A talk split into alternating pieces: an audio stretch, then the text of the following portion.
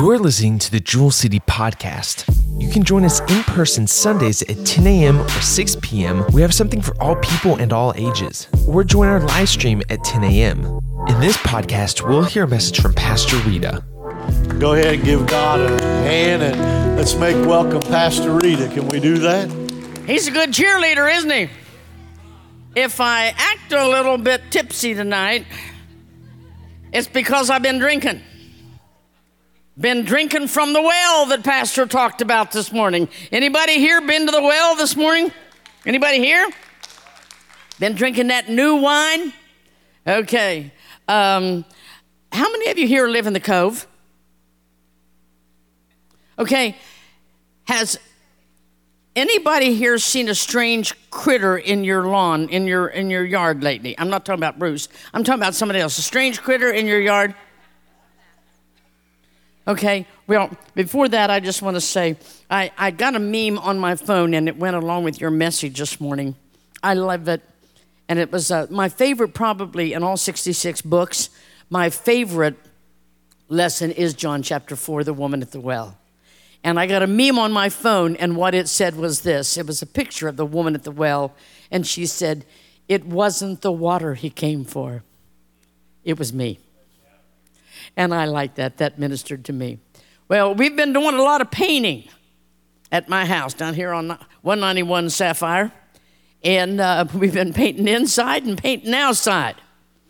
And uh, last night, uh, yesterday, I was in my uh, easy chair, you know, and I was just watching TV away, and Mydra comes running in the house. She doesn't run too often. when she come running in the house, and she said, "Come quick, she said, There's a bird outside that's taller than you are. And I said, You need to stay away from them paint fumes. you know, you've been inhaling too many paint fumes. She said, No, there's a bird out there and it's taller than you are. Come, come, come and see. So I went out. I went out on the back porch. There was no bird.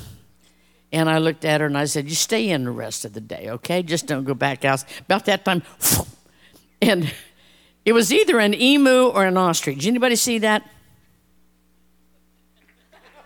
Well, maybe we go back to tipsy drinking from the well. I don't know. But there was an emu, or a, so if you know anybody that's lost an emu or an ostrich, don't call us now because he's going. Pardon me. It was in your garage?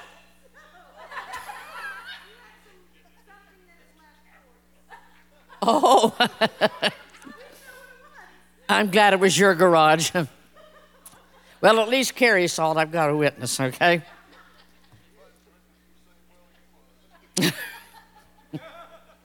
well, I always want to start with something a little funny. I heard something the other day on TV where it said these two men were talking, they were friends, and one man looked at the other man and he said, You know, I've been happily married now for all these years. And he said, um, You've never married. He says, How come you've never married? Never found the right girl? And the second man said, Oh, I found several girls that I really liked. And I would have been glad to have married. But when I took them home, to meet Mama. Mama didn't like any of them. Mama just thought she didn't like any of them. So the man says, Well, I got an idea. Why don't you try to find a girl that maybe looks a little like your mother and maybe acts a little like your mother, has some mannerisms, and just reminds you of your mother? So few months went by and he said, Are you married yet? He said, No. Said, Never found anybody that looked like your mother or acted like her. He said, Oh, yeah. He said, I found two or three women that kind of favored my mother, kind of looked like her or acted like her. But he said, When I took her home to meet the family, my father hated her.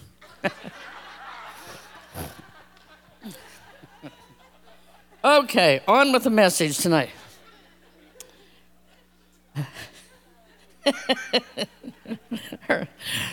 In Psalms 77 2, David said this David said, In the day of my trouble, I desperately sought the Lord.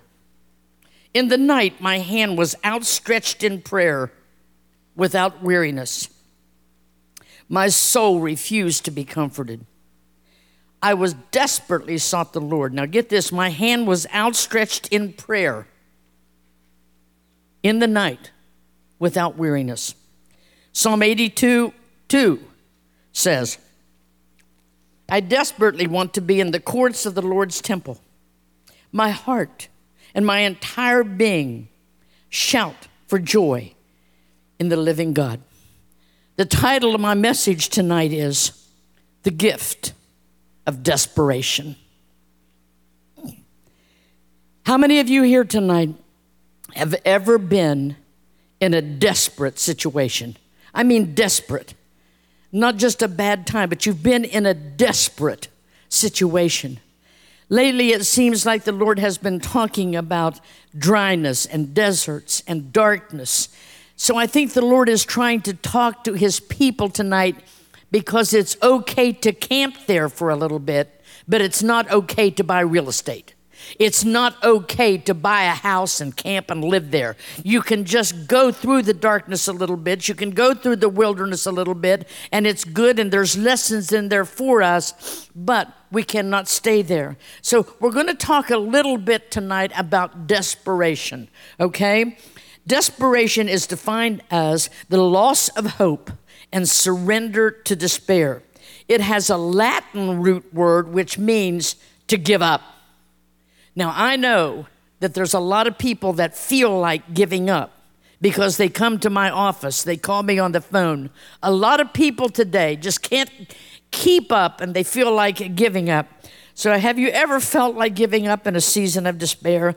Have you ever crossed your mind to just surrender? I can't do this anymore. This is too hard. You know, one day, uh, the, the mother of James and John, went to Jesus and said, Jesus, when you come into your kingdom, can one of my boys sit on your right side? And can one of my boys sit on your left side? And Jesus looked at her just a few verses down, and he didn't say, uh, He said, Mama, I'm not passing out seats, I'm passing out crosses and cups. You take up your cross and follow me. You drink of the bitter cup. Nobody said the Christian life was easy.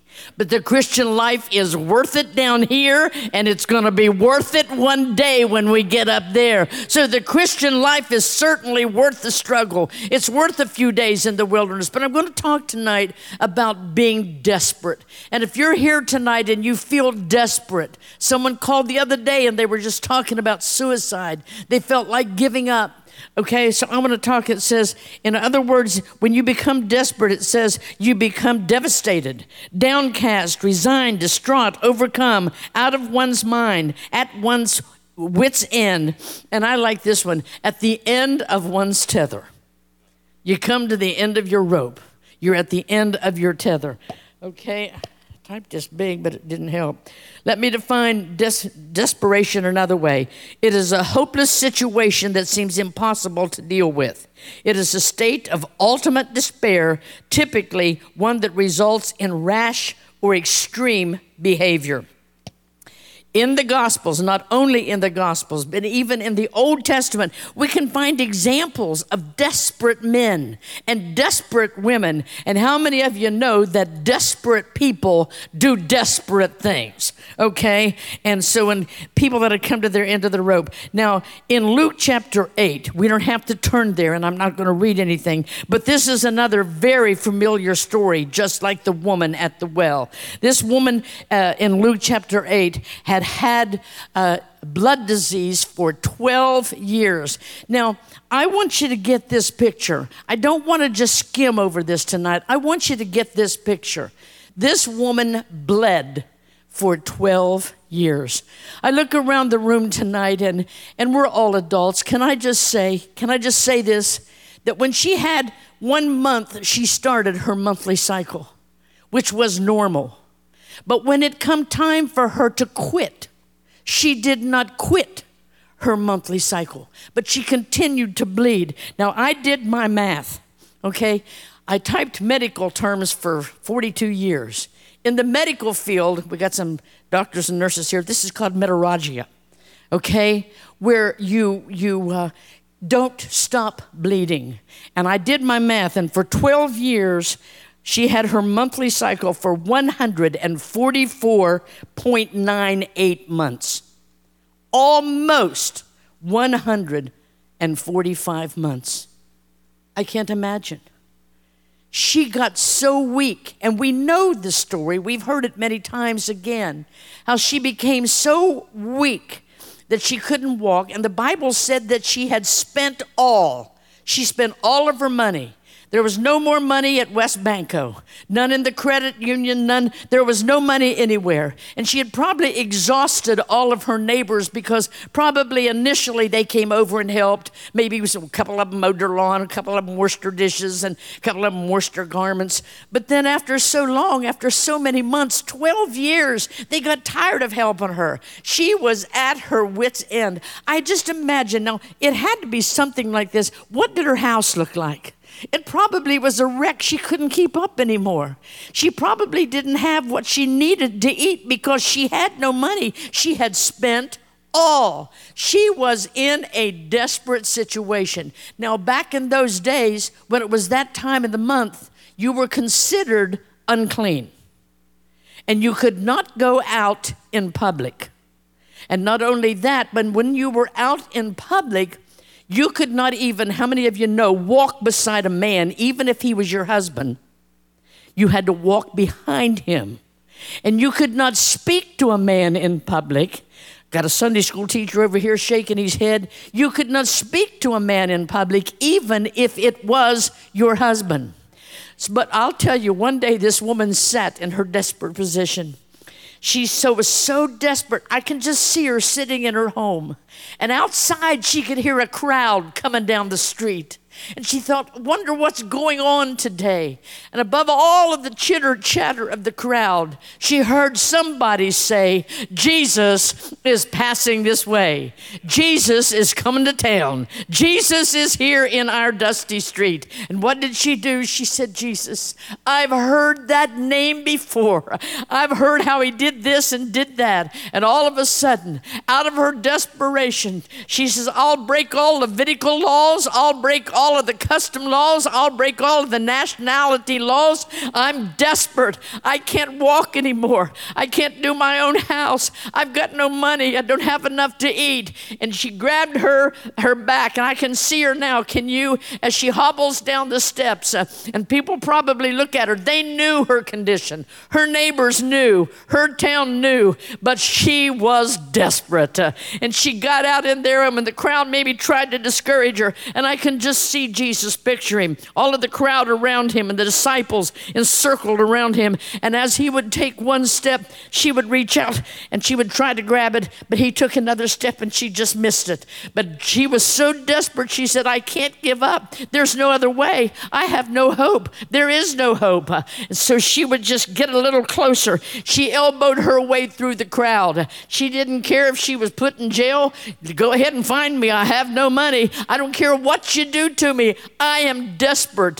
And finally, she reached out and she touched the hem of his garment. And that's when Jesus said, Who touched me? And the disciples said, Why, Jesus, look at this massive crowd. It could have been Peter or Thaddeus or that guy over there, this guy. He said, No, whoever touched me was desperate and they were seeking something. They knew that they would get an answer when they touched me. And when that woman went home, she did not go home the same way she made her way into the streets. I can see her now. I don't know how old she was.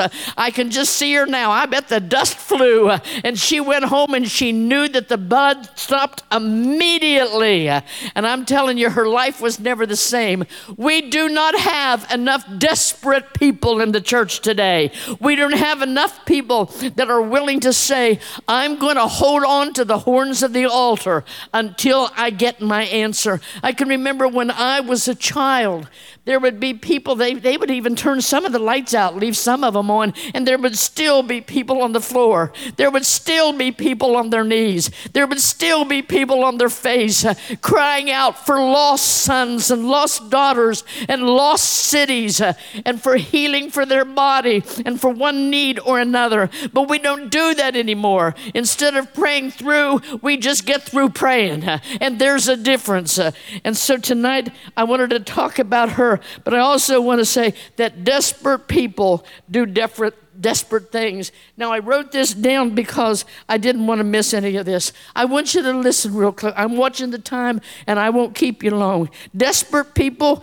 may climb up a tree in order to catch a glimpse of Jesus. Desperate people. Beware of the desperate people. If you're sitting beside a desperate person who desperately needs an answer, beware of that person because they may lay in the dirt. They may jump in a lake. They may tear the roof off of somebody else's house. They may shout a little louder above the religious crowd trying to silence them. Watch out for the desperate man. Watch out for the desperate woman, for they shall see Jesus. Uh, they will get his attention and they will get an answer. I want to ask you tonight how desperate are you? How long has it been since you've spent a lot of time on your knees? How long has it been since you fasted for any length of time?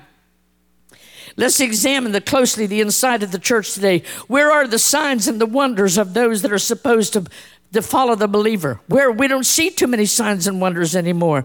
Okay i believe it's time that we become desperate okay? And i just want to talk for just a few moments about jonah Jonah, we know the story. God told him to go this way. He went that way. He bought a ticket and went down there. It said he spent all that he had on this ticket. He paid the fare thereof, and he got on a ticket that went to this other city. And then he found himself a place to sleep. Now, he was the one. You know, there, there were people on that ship that needed what he had, they needed his God. But he was down in the behind part, sound asleep he but then all of a sudden when they did go down and wake him up and say you know we're up here praying to our gods. We're throwing everything overboard trying to lighten the load. And what are you doing? You're down here sleeping. Come up here and pray to your god or whatever. But when jonah walked up and he saw the storm immediately he knew. And he said throw me overboard. And all of this will stop. And so one two three they threw him overboard. And jonah saw the whale coming with his mouth open wide. And so jonah finds himself in the belly of the well. He finds himself in a desperate situation. And all of a sudden, I like this in the book of Jonah. You can read it, I won't take the time. But when you can find Jonah, and he says, He lifted his hair and he said, Out of my desperation, he said, I cried unto the Lord, and the Lord heard me. Now, once again, I want you to get a picture. This is something that they tell your kids in Sunday school and DVBS, but I want you to get the picture. This man is in the belly of a well. What do you think it smells like down there? It doesn't smell good. He's probably laying on top of some feces, laying on some top of some undigested food. The Bible said he had seaweed wrapped around his head. He had was laying on something soft, and every time that whale took a, a swim, he was he was getting sick, a little dizzy, and and this sort of thing. It was not pleasant down there. But Jonah said, "I cried by reason of my affliction, comma, and the Lord heard me." I want to tell you one chapter ended with the whale swallowing Jonah, but the next chapter started with the prayer meeting. Okay, he said, I cried by reason of my affliction. I don't like it here. I know why I'm here. I'm sorry. Help me. And I want to tell you, the Lord spoke to the fish, and the fish vomited Jonah out on dry land. And I want to tell you, he made it there from where he stood. He probably had to get his bearings. He looked around a little bit. Where am I? I don't even know where I am. And he saw a sign that said Nineveh that way. Okay. And he picked up his, his robes so he wouldn't trip. And it was all wet and wrapped around, had little pieces of everything on it. And he picked it up and he began to run. And it said he made a three day journey in one day. And when he got to Nineveh, he didn't check in at the Marriott or the Motel 8. He went straight to the corner and he had an eight word sermon. Eight words, and I believe it was delivered with all of the passion, with all of the uh, the love, with all of the. okay, God, you got me. I believe there was passion in those eight words. He said, "Yet forty days." And Nineveh shall be overturned. And whatever I tell you, I'm going to try that one day. Yet 40 days, and Meadowbrook and Bridgeport and Clarksburg shall be overturned. And the king was so shaken, the whole city got saved. The cows went to church. Read it. The cows went to church. He put sackcloth on the cows, said, I don't know whether they have souls or not, but bring them to church and put them in sackcloth. They were moved because one man got desperate we need to get desperate tonight. And uh, another il- illustration, and I read, I told this illustration the other night at the um, Spiker Life Group, but I, I have more information tonight. It said on August the 5th, 2010, Just after lunch, part of the San Jose copper mine in northern Chile collapsed underground. These men, they were ranged from age 19 to age 63. They ate their lunch and then they went down into the copper mine. How many of you remember that in Chile? And the mine collapsed and it said it turned 33 men into prisoners. It took 17 days to even find them alive. They went down nearly 2,000 feet at the bottom of a century old mine. But I want to tell you, when the men were down there in darkness, and I remember reading, hearing on the news and reading in the newspaper, here's these 33 men down there, some young, middle aged, uh, 63 years of age. They were down there and they never thought that they would see the light of day again. They wondered if they would ever get out of that copper mine. And what did they do? One of them said, Does anybody here know how to pray? And men began to pray. Why? They were desperate. And it said that some of the men wrote a makeshift will that they wrote their will. Others begin to write notes to their wives and their, their children and their loved ones. You know, if I never get out, remember, I love you. They wrote notes. There was notes everywhere. And it said one man got up and he began confessing, Well, all my life I've been a little of this, or I've, I've drank, or I've done this, or I've done that.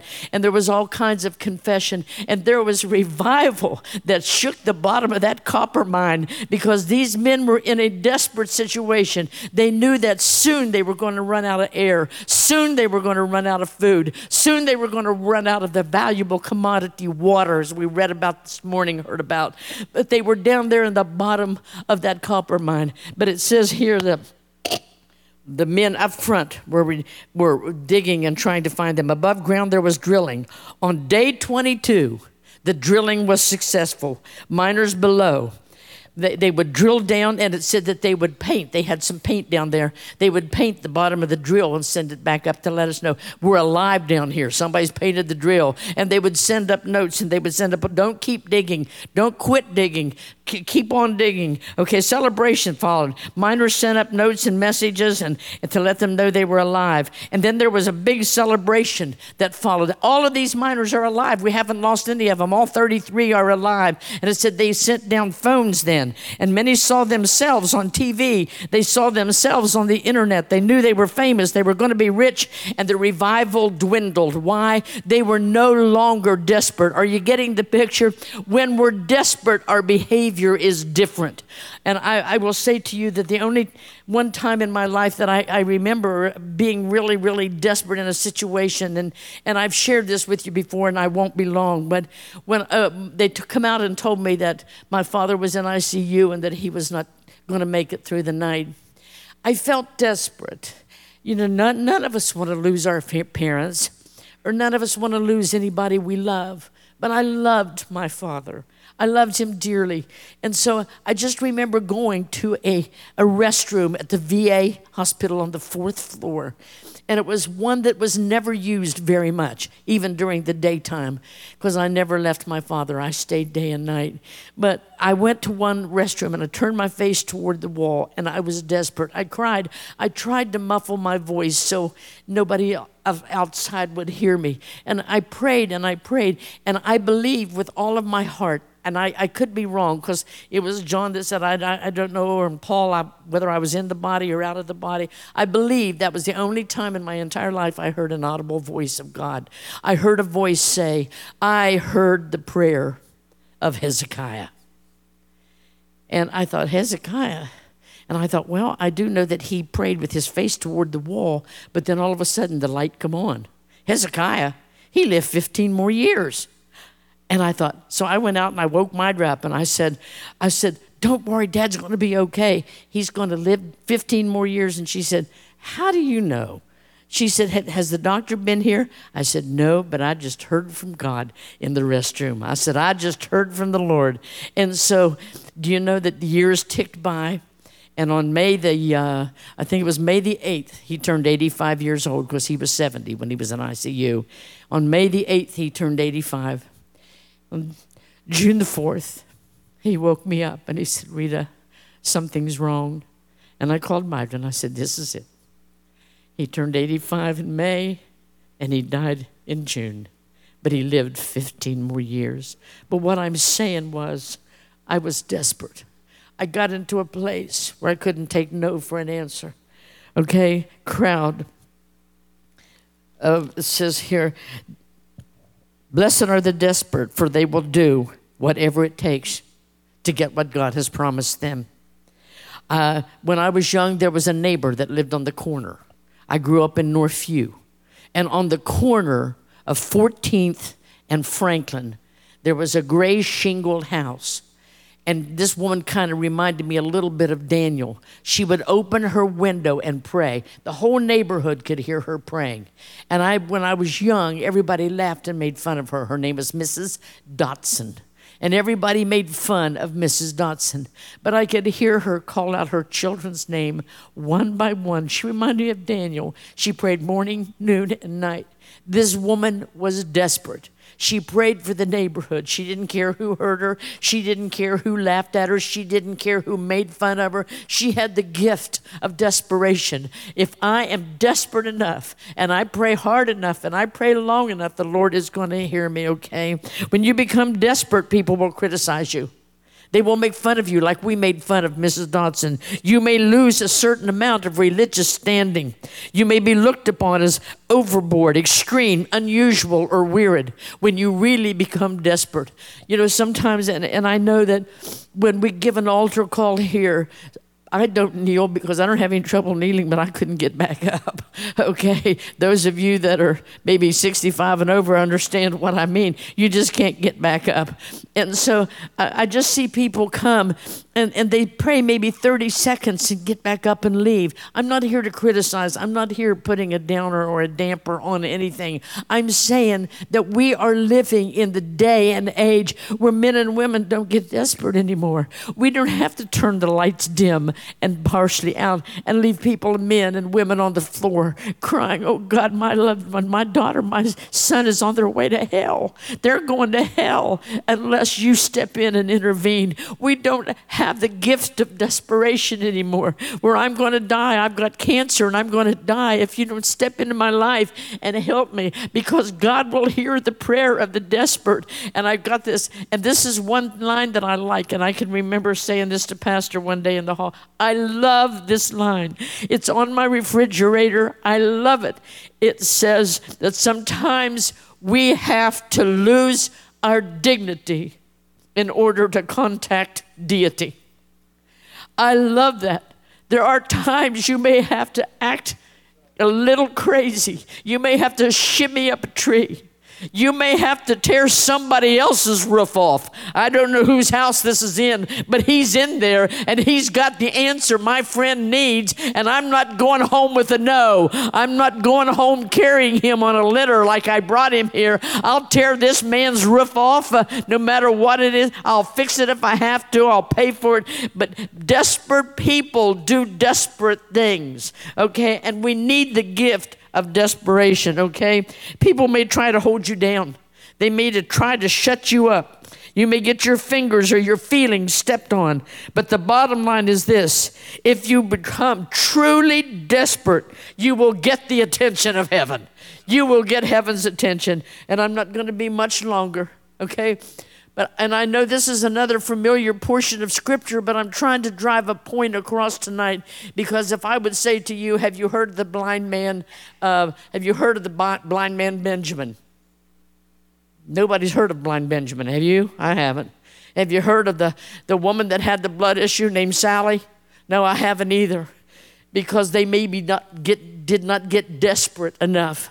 But I did hear of a blind man called Bartimaeus. And every day someone would take him, they'd go to his house and they'd probably tap on the door and say, Bartimaeus, it's me. It's Nicodemus. I've come to get you to take you to your place where you beg. And they'd get him by the hand and say, three steps. Now, you know that. Now, we've been doing this for years. And they would walk him to wherever he went. And he would sit in the dust with the coat that the government had given him. It was a different collar. And the government, people looked at that coat, they knew that you had permission from the government to beg. And so he would sit there with his government uh, assigned coat on. And he would sit there in the dust and hold out the tin cup and he was saying alms alms anybody got any alms and he was grateful just to hear a few things. Hit the, the ping as they fell on the bottom of his cup. But one day he like the woman with the little blood issue that was desperate he heard that jesus was coming to town. And he said i'm going to sit right here in this dust uh, and i'm going to stay right here because jesus is passing by my way. How many of you want jesus to pass by your way today? Pass by your home. Save your kids. Bring back that lost love loved one, uh, heal your families, heal your finances. He can do it. We're not desperate enough. We need to get desperate, okay? And so all of a sudden, blind Bartimaeus. He's sitting there in the dust. And when he knew that, you see, his hearing was keen because he couldn't see. But when they got close and he knew they were getting close, he just cupped his hand. He said, Jesus, Jesus, thou son of David, I'm over here. Here I am. Here I am. And people looked at him and they were, and what did the, and these were the church people. These were the, this was the church crowd. This was the religious crowd. They looked at him and they said, Be quiet. And they tried to silence him. Jesus don't have time for you. Be quiet. But you see, they could see. They didn't have the blindness that he had. They were not desperate. They could walk home. They could see their family and their friends. They could go to work without a government issued jacket on. So, what did he do? Bartimaeus just cleared his throat. And I like what the Bible says it says, He cried all the louder, Jesus, thou son of David, I'm over here. And I like what Luke said. Luke said, and Jesus stood still. You see, it was the desperate. There may have been other blind people in that crowd, but they weren't persistent. They were not as desperate. There were other people may have been in that crowd that had a need, but they were not desperate. He said, Jesus, I'm over here. And I bet disgustedly someone said, Well, Bartimaeus, the master is calling for you. And I like what he did. He was still blind, but he rose to his feet. He could walk. He rose to his feet, and the first thing he did was what? He took off his beggar's coat. He was still blind, but he just knew if he got heaven's attention, he just knew if he could get attention of the master. So he took off his coat and he left it in the dust and he felt his way to the voice that he heard. And when he stood before Jesus, Jesus said, What can I do for you? You see, Jesus knew his problem. Everybody in town knew his problem. But he wanted Bartimaeus to ask. Jesus said, Ask, and it shall be given you. You knock, and you'll find. You knock, and it'll be answered. You seek, and you'll find. And he said, Sir, that I might receive my sight. When he went home that night and he crawled into his bed, I believe he looked all around. I believe he looked at the stars and the moon, and laying somewhere at the end of that dusty road was a tin cup and a beggar's coat because one man was desperate enough to make a fool of himself and to not listen to the crowd and to not be satisfied with the status quo not be satisfied, as Pastor would say, you know, you can be a victim or a victor. You know, you can be live in victory, and you can thrive or you can survive. So again, blessed are the desperate, for they will tear the roof off the house. They will shove their way through the crowd. It doesn't matter one iota to them if Jesus spits in the dust and makes mud balls. Bring that mud on. If it's going to open my eyes, spit all you want. Make all them little mud balls you want to make. Do whatever you got to do. Put them on my eyes. They're desperate. They stumble through the town knocking over items. I, I, I kind of, th- when they, he said to one man, when he spit in the dust and made mud balls, he said, Now go wash in the pool of Siloam. The man had probably never seen the pool of Siloam. I don't know if he knew how to get there or not. He couldn't read any signs or anything. He probably asked for directions, but you can bet your bottom dollar that he asked directions until someone, now, now turn here, and they took his shoulder shoulders until he found the pool of Siloam and he began to wash and he could see he was desperate. You see, I could name, I could go through all 66 books, really, even Isaiah and Ezekiel, the Old Testament, that, that got desperate. And because they were desperate, and I'm watching the time, I got about six more minutes. In Second Kings, we can read of the Shunammite woman. She that Elijah Elisha promised her a son, and she had a son. And one day he died. And I, I, I preach a sermon along that, and, and it's talking about pregnant with promise. You see, she was beyond the childbearing years and her husband was old and all of this, but there was another miracle. But one day her son died and he was about 12 years of age. And what did she do? She took him up and she laid him on the man of God's bed and she went to get uh, to saddle the donkeys, and she told her servants, You saddle the donkeys for me. I'm going to go to Mount Carmel and see the man of God. And her husband tried to discourage her only because he loved her. I mean, he said, Now, honey, I don't think you should go alone. She says, I don't care. She said, I'm desperate. My, my promise is laying up there dead. The, the promised son, my, my promise is dead. My promise is in trouble. And he said, Well, you know, it, and he said something about the weather, the new moon, and the Sabbath, and the new new day. She said, I don't care about the weather. I don't care what it does. It can rain, snow, sleet, or hail. I don't care. I'm desperate enough. My son needs the man of God. And so when she finally got to the bottom of Mount Carmel and Elisha sent out Gehazi, his servant, and Gehazi said, Hey, how are you? And, I, and she looked at him and he said, Is it well? And she looked at him and she said. Yeah, it is well. Now get out of my. It wasn't well, but she didn't go there to chit chat with the with the uh, the servant. She went to find the man of God. She said, "Yep, it's well. It's well with me. It's well with my husband. It's well with the boy. Now get out of my way." There's times you just got to get in the presence of God. There's times you just have to find Jesus and stay on your face and get desperate enough. So tonight, I just want to ask you, how desperate are you? You know, we do have lost loved ones. We have people people that are that in our lives, in our neighborhoods that are going to hell. We need people that we have people that are dying with cancer and other dreaded diseases. And I hear, I understand on the news that in Florida, leprosy is coming back to the United States. There's, there's all kinds of cases of leprosy coming back. We're living in scary times, but in exciting times. I'm not discouraged. I'm excited because when you see all these things happen, well, look at the Euphrates River and look at the red heifer and look at these and this and look at that and look at that. It was John that says, when all these things begin to come to pass, comfort one another with these words. He's coming soon. Pretty soon I'm going to be out of here. When the trumpet toots, I'm going to scoot. I'm telling you, we are going to leave here in a, in a blaze of glory. I'm telling you, it won't be long till Jesus comes back, church.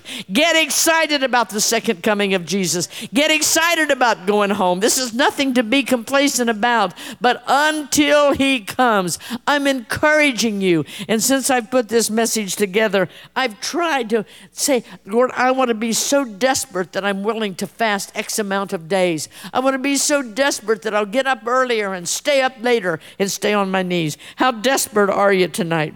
Does your life need changes? Does your prayer life need change? Does your church need change? Your community? And I don't even have to ask if your nation needs change. Your nation needs change. Okay, so tonight I challenge you to make a difference. Be the one that everybody talks about. We had to turn the lights out last night, and Pastor Rita was still laying up there on her face. Good thing she lives in the cove. Be the one everybody talks about. Be the one that shimmies up the tree and says, let, every, let Jesus pass everybody else by, but he's not passing me by. I've got a need. I've got something. And there's things in my life that I want to see Jesus answer. Be the one that's willing to take a risk, like Mary with her alabaster box. Blessed are the desperate, for they shall see Jesus. And in conclusion, I want to end with this one thought. Remember, there are times we have to lose our dignity in order to contact deity. Are you desperate tonight? Would you close your head? Close your eyes, please, and bow your head. Heavenly Father, tonight I, I feel like I delivered what you gave me. Someone else perhaps could have done it better. But I gave you my best tonight, the gift of desperation. I know there are circumstances in my life that I feel desperate about. And I have prayed, but I want to pray out of desperation. I want to pray until the answer comes. Father, make us men and women that are desperate enough to tear off roofs, to climb trees, to jump out of the boat, to stay in church when everybody else goes home. Make us desperate enough that we can contact heaven. And I thank you for it. As your heads are bowed, before we ask if anybody wants to come up tonight and pray for a desperate situation, I want to give you an invitation to get to know Jesus if you don't know him. If you're here tonight and you've never met Jesus, never asked him into your heart, tonight's your night. Let tonight be the night that he writes your name in the Lamb's book of life. Is there anybody here tonight that has never asked the Lord into your heart? As Pastor says, you don't have to come up front if you don't want to. No one will know but me, you, and Jesus. Is anybody here tonight not know Jesus? Usually on a Sunday night, everyone know Jesus, and usually on a Wednesday night, everybody does. So you, tonight you can lift your heads, and I want to ask you tonight, how many of you have a situation in your family, in your home, in your church, in your community, on your job, that you would like to see Jesus change? Tonight, what I want you to do is just come as Carrie sings, and we're going to stand here. And I want you to begin to pour out your heart to Him and tell Him, Lord, I'm going to get desperate about this situation. I refuse to be denied. Would you just stand with me, please?